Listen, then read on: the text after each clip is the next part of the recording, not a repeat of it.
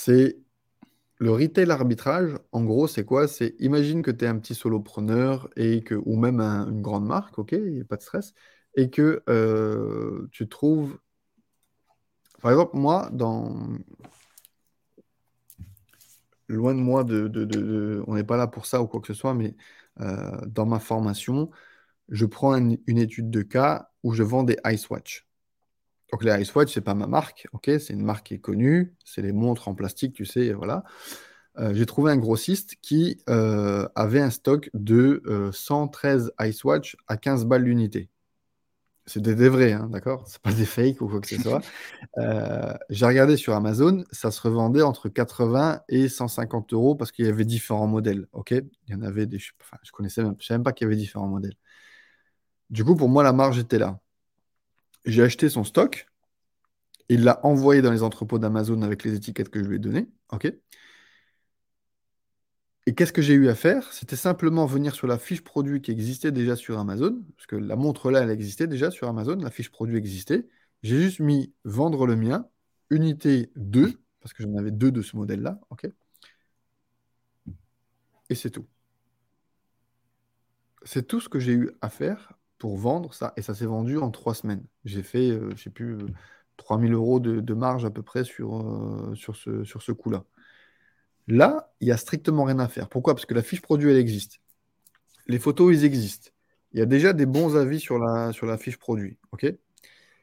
Il y a un ranking sur Amazon. En fait, il y a le BSR, le Best Sales Rank, si, euh, en fonction du.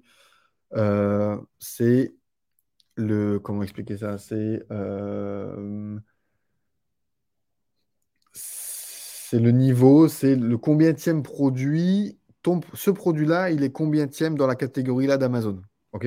Donc, et plus il est bas, et plus tu es visible en fait sur les, sur les listings d'Amazon. OK? Donc ça, ouais. plus ça, plus ça, tu prends deux minutes et tu as mis ton produit à condition qu'il existe déjà sur Amazon. OK? Ça, c'est pour moi le retail arbitrage le online arbitrage.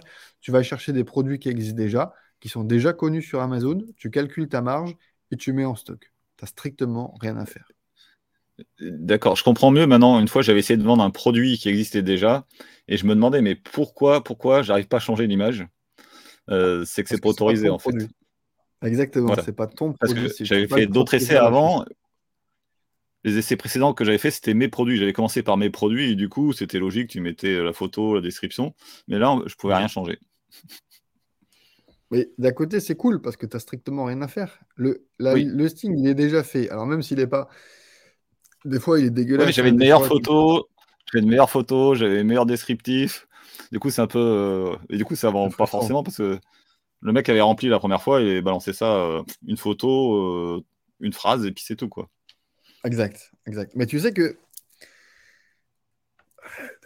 il y a un truc qui s'appelle les empreintes Google où tu vas, tu vois, sur des, sur Amazon, il y a beaucoup, beaucoup de produits, de listes de produits qui ont été créés et qui maintenant ne sont, sont en rupture de stock parce que le produit n'existe plus, parce que euh, typiquement des hand spinners, tu vois, enfin, je veux dire, euh, combien de fiches produits ont été créées et qu'il n'y a plus de stock dessus, mais les fiches produits, les photos, le listing, le SEO et tout ça, il existe, tu vois, il existe toujours. Donc, il y a une regex sur Google où tu tapes site 2.amazon.fr, euh, ce produit n'apparaît plus, euh, n'est plus en stock, etc., etc. Deux points, tu mets la catégorie ou la niche que tu veux et tu vas trouver beaucoup de produits qui, euh, beaucoup de fiches produits qui existent, mais sur lesquels il n'y a plus de vendeurs qui proposent du stock. OK? Tu fais cette recherche comme ça qui te prend 5 minutes à tout casser. Tu vas sur AliExpress et tu vas chercher les mêmes produits. OK? Exactement les mêmes produits. hein, D'accord? D'accord. Du coup, tu achètes du stock, tu les envoies chez Amazon, tu te greffes sur ce listing, il n'y a pas d'autres vendeurs en face, mais tu as un super listing qui est créé, tu as des centaines d'avis généralement, et du coup, tu bénéficies de tout cet euh, historique pour venir te greffer sur un produit sans avoir de concurrence. Et là, tu Donc, vends ton tu vendras moins qu'à l'époque où ça marchait super bien, mais comme tu es le seul, tu en vendras beaucoup.